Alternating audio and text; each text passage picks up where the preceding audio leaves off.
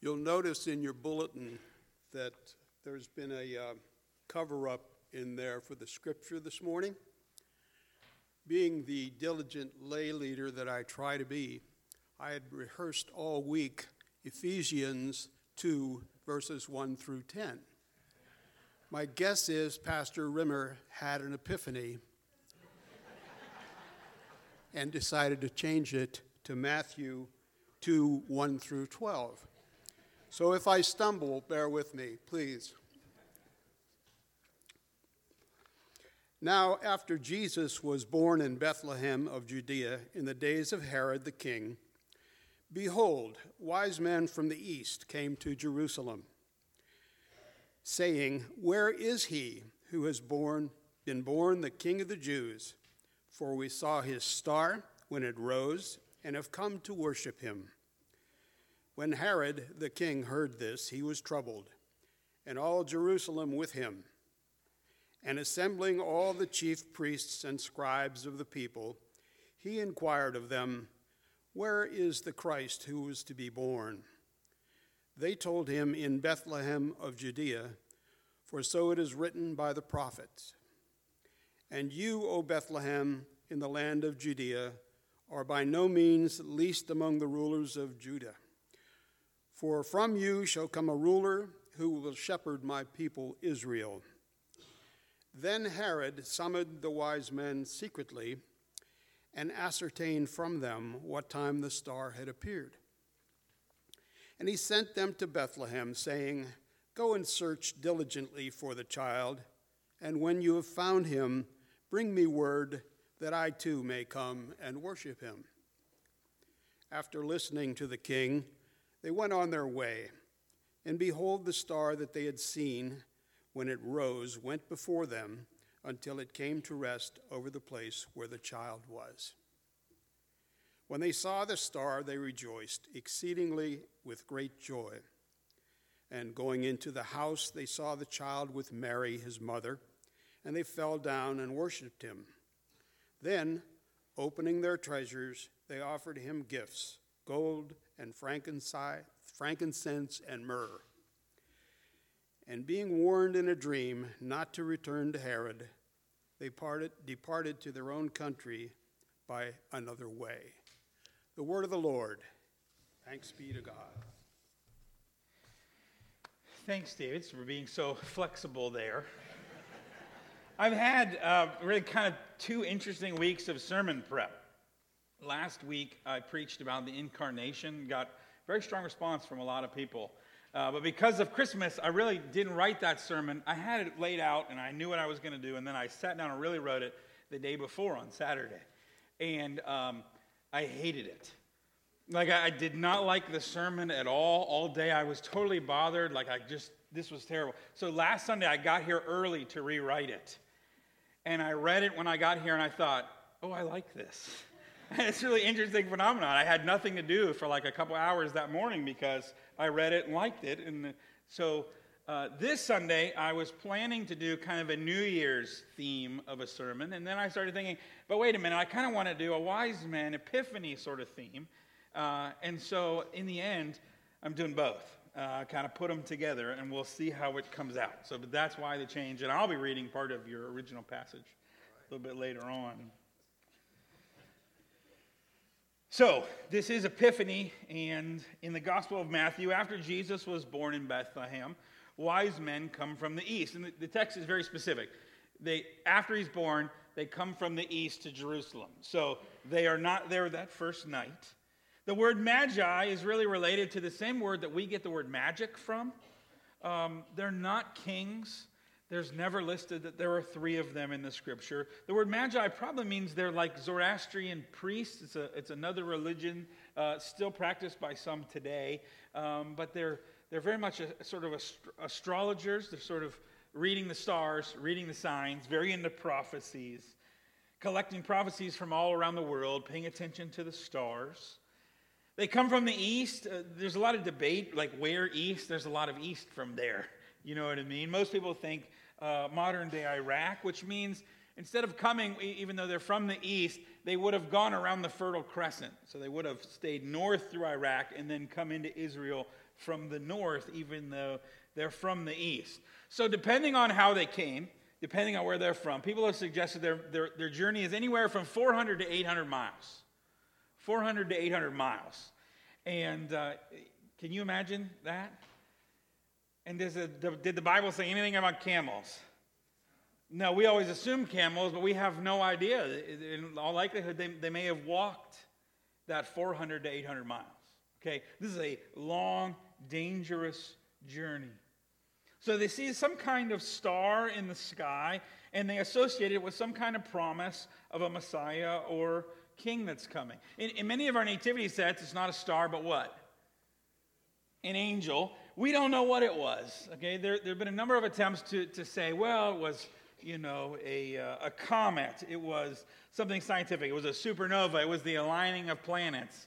Um, it, the problem with that for me is later in the story, it comes to rest over the house.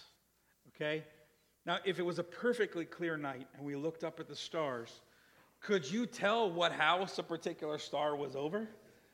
No, and the way it seems to be traveling, to me, a, some kind of supernatural, uh, maybe an angel, makes more sense. So they follow the star into Israel, into the Holy Land, and then it seems like in the story they give up on the star because they don't keep following the star. They go to Jerusalem. Now, this seems a little bit weird to us, but if there was a king to be born, you would assume it would be born in the capital. And who would you assume would know about the king being born? The current king, right? King Herod. And so they go and they see King Herod. The problem is, King Herod is not a very good dude. Okay, he is not a Jewish king, he's a Roman appointed king. He had to do a lot of work to, to achieve his, his kingship. And so he is one of the most paranoid characters we can find in history. Okay, he built several fortresses around uh, Israel, one called Herodium, another one called Masada, a very famous one that he, had de- he developed during his time. Um, why? Because he was scared people were going to take his throne. In fact, we're pretty sure he had at least one wife executed and at least two of his children executed, and potentially more than that. Okay? Why? Because they were threats to his throne. So Herod is greatly troubled when he hears about this king that's to be born. And the text says, all Jerusalem with him. Because when Herod's upset, everybody's upset. You don't know what Herod is going to do.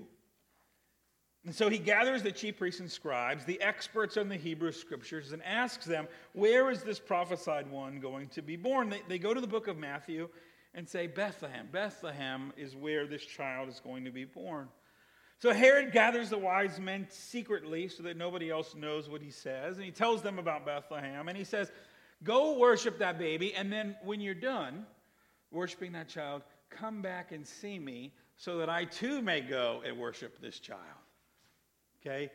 It's dubious, you understand. He doesn't really want to worship this child. Herod will kill this child.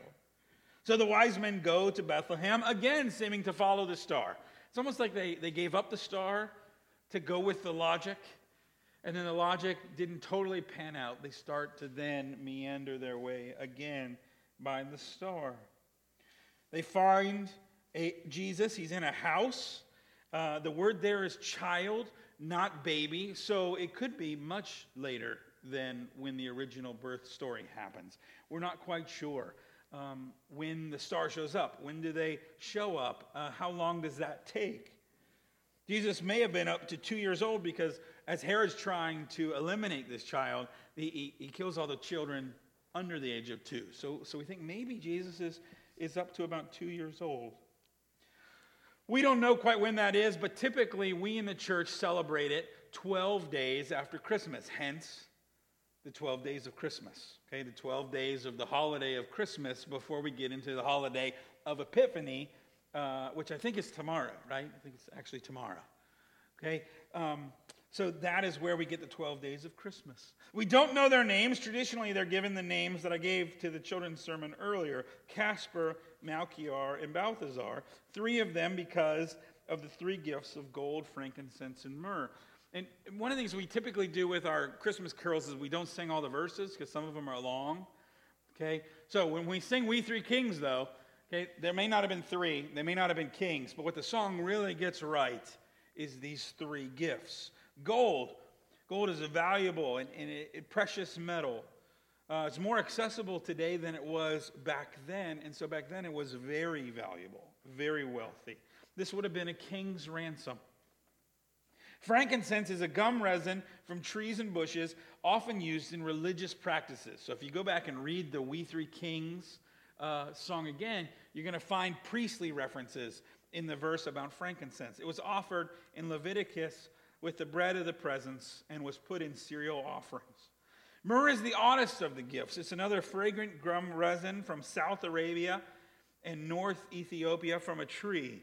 Uh, it's used in perfumes and in medicine, in holy anointing oil, and in incense. But the biggest thing it was used for is a burial spice. So if you go back and listen to We Three Kings again, you're going to find reference to the burial spice. And in the Gospel of John, it's actually used on Jesus at his burial. So tradition says these gifts represented gold for Jesus as king, frankincense for Jesus as God, okay, and myrrh for Jesus as the one who died. So we call it Epiphany, revealing, because these wise men are the first to sort of reveal the identity of Jesus. The shepherds come and praise him, but they don't have the insights of the wise men. And this is an important holiday for us because the wise men are also the first non Jews, the first Gentiles to come and praise the name of Jesus. And for most of us here, they're the first among us to have a worship service. Okay, they're, they're the first, they're the leaders. Then, being warned in a dream not to go back to Herod, they avoid Jerusalem and travel by another way home.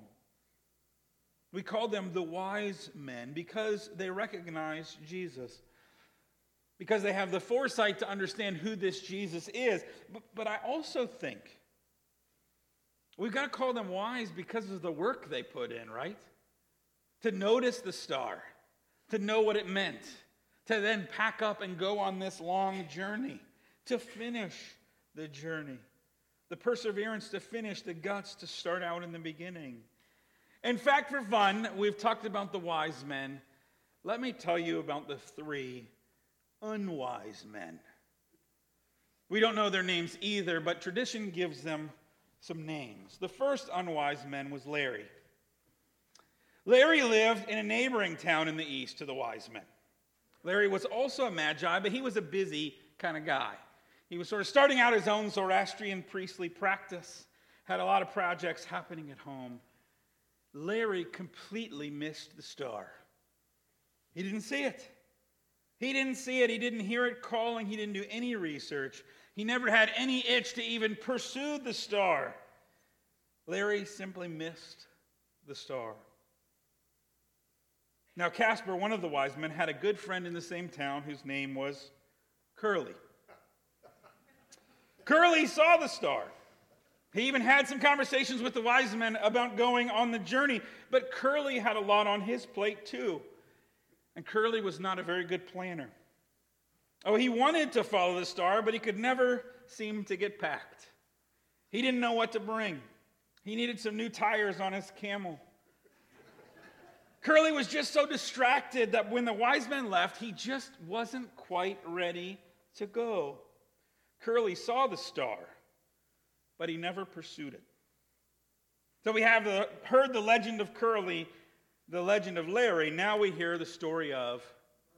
Oh, you have heard the story of Mo before. Mo was very close to Balthazar and got ready and left with the wise men on the journey. In fact, he was the practical giver. Okay? The other ones had gold and frankincense and myrrh, but Mo knew what families really needed. They needed towels and they needed a Walmart gift card. but while Mo was a practical giver, Mo was not a finisher. His whole life, he would start something, maybe a project or a book or a degree, and then he'd get about halfway done, maybe a little further, and then he would stop. He was a quitter. Often, if it wasn't perfect, he would stop the project. He would abandon the work. So, just before the wise men finally came into the Holy Land, Mo jumped ship and headed for home. Mo saw the star and he went after it. but he never finished the journey. Three wise men, three unwise men. Larry never saw the star. Curly saw the star but never pursued it. Mo went after the star but never finished the journey. Now, this is obviously fictional, right? But I don't think it's that far off the story. Because if there was a star in the sky, there were other people that could have seen it that didn't, right? How many other people gazed up at the stars but never saw the one, never took notice? How many others took notice but never followed? How many other people wondered, maybe took off a little bit in that direction but never finished the journey? And what about those scribes and high priests? They're the characters in the story that drive me crazy. Okay? They're the ones that know the prophecies. They're the one that go to the book and say, hey, the Messiah, that's going to be born, the king's going to be born in Bethlehem. And you mean nobody went to check it out for themselves? None of the wise men, none of the high priests made the less than 10 mile journey with the wise men. None of, none of the chiefs, priests, the scribes went out to see if maybe, just on an outside chance, maybe. No, too many miss their moment. Too many have missed their moment. And for all those people that saw the star or never saw the star or never pursued it, or those chief priests and wise men, they missed out on the opportunity to praise this child.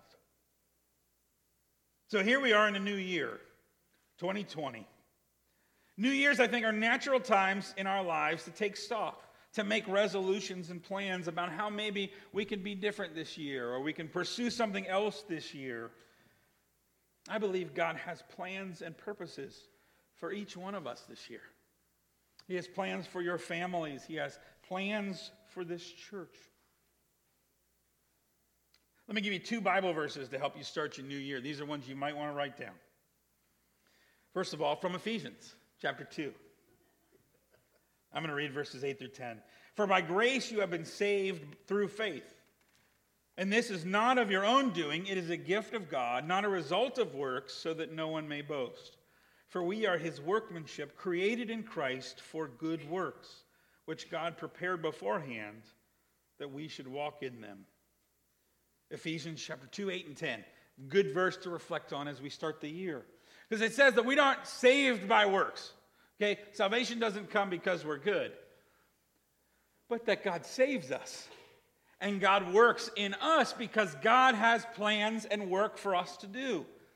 That there's good works, there's things that God wants to do to bless this world through you this year, and that you are meant to walk in those. And that seems to imply to me that there's an off chance that you don't walk in them. There's an off chance that you miss your moment. Hear these words from Jeremiah 29. Jeremiah 29 11, another great verse for you all to think about this year. For I know the plans I have for you, declares the Lord plans for welfare, not evil, to give you a future and a hope. That God has plans for you and I in 2020 and beyond. You know what? Last year might not have been a good year for you. It was, a, it was not an easy year for me. It was not an easy year for me. But the promise of God is that He has a future and a hope that He wants for your welfare. I believe there are stars on your horizon. I believe there are stars on your horizon. I believe God has things He wants you to do, places He wants you to go, callings that He has for your life, and that you are meant to pursue those. So that in the end, when you pursue them, when all that work is done, you can worship Jesus in a different way because of all that work that went into it. I think there are stars on the horizon for your family. I think there are stars on the horizon for this church. And what we don't want to do is miss our moment. We need some wisdom.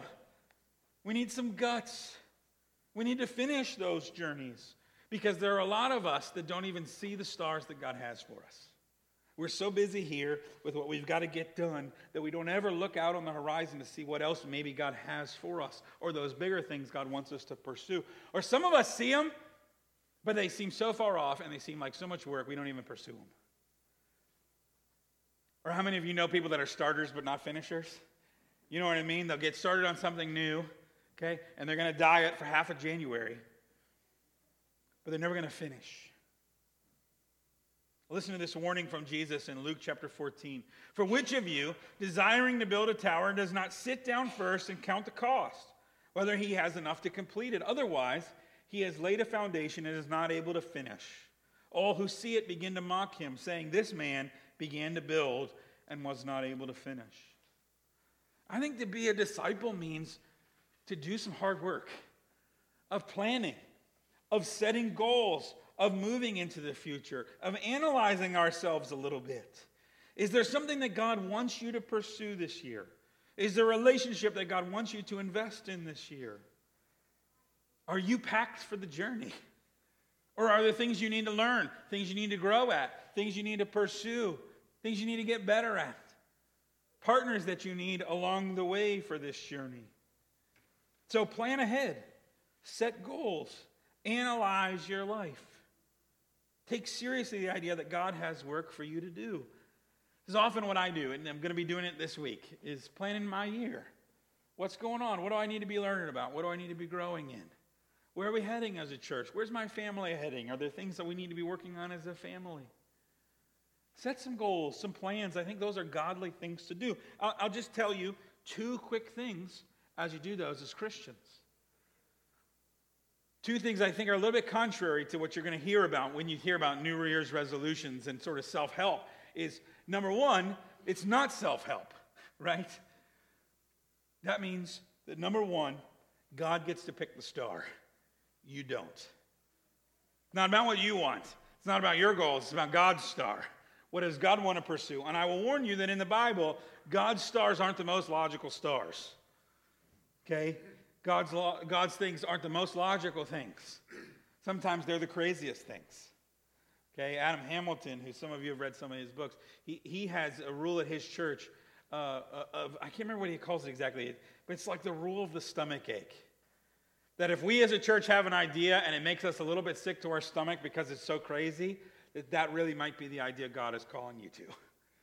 The comfortable ideas aren't the God ideas, those aren't the stars. So God gets to pick the stars. And number two, God is the source of strength for pursuing. Okay? It's not about self help, it's not about your willpower. It's about daily dying to yourself and trusting God to get you there. There are stars on the horizon. Have the courage to go after them, have the wisdom to plan for the journey. Don't miss your moment. May you pursue God's calling in your life this year, and may the end of your efforts lead you to worship Jesus in even more deep and exciting ways. In the name of the Father, and the Son, and the Holy Spirit. Amen.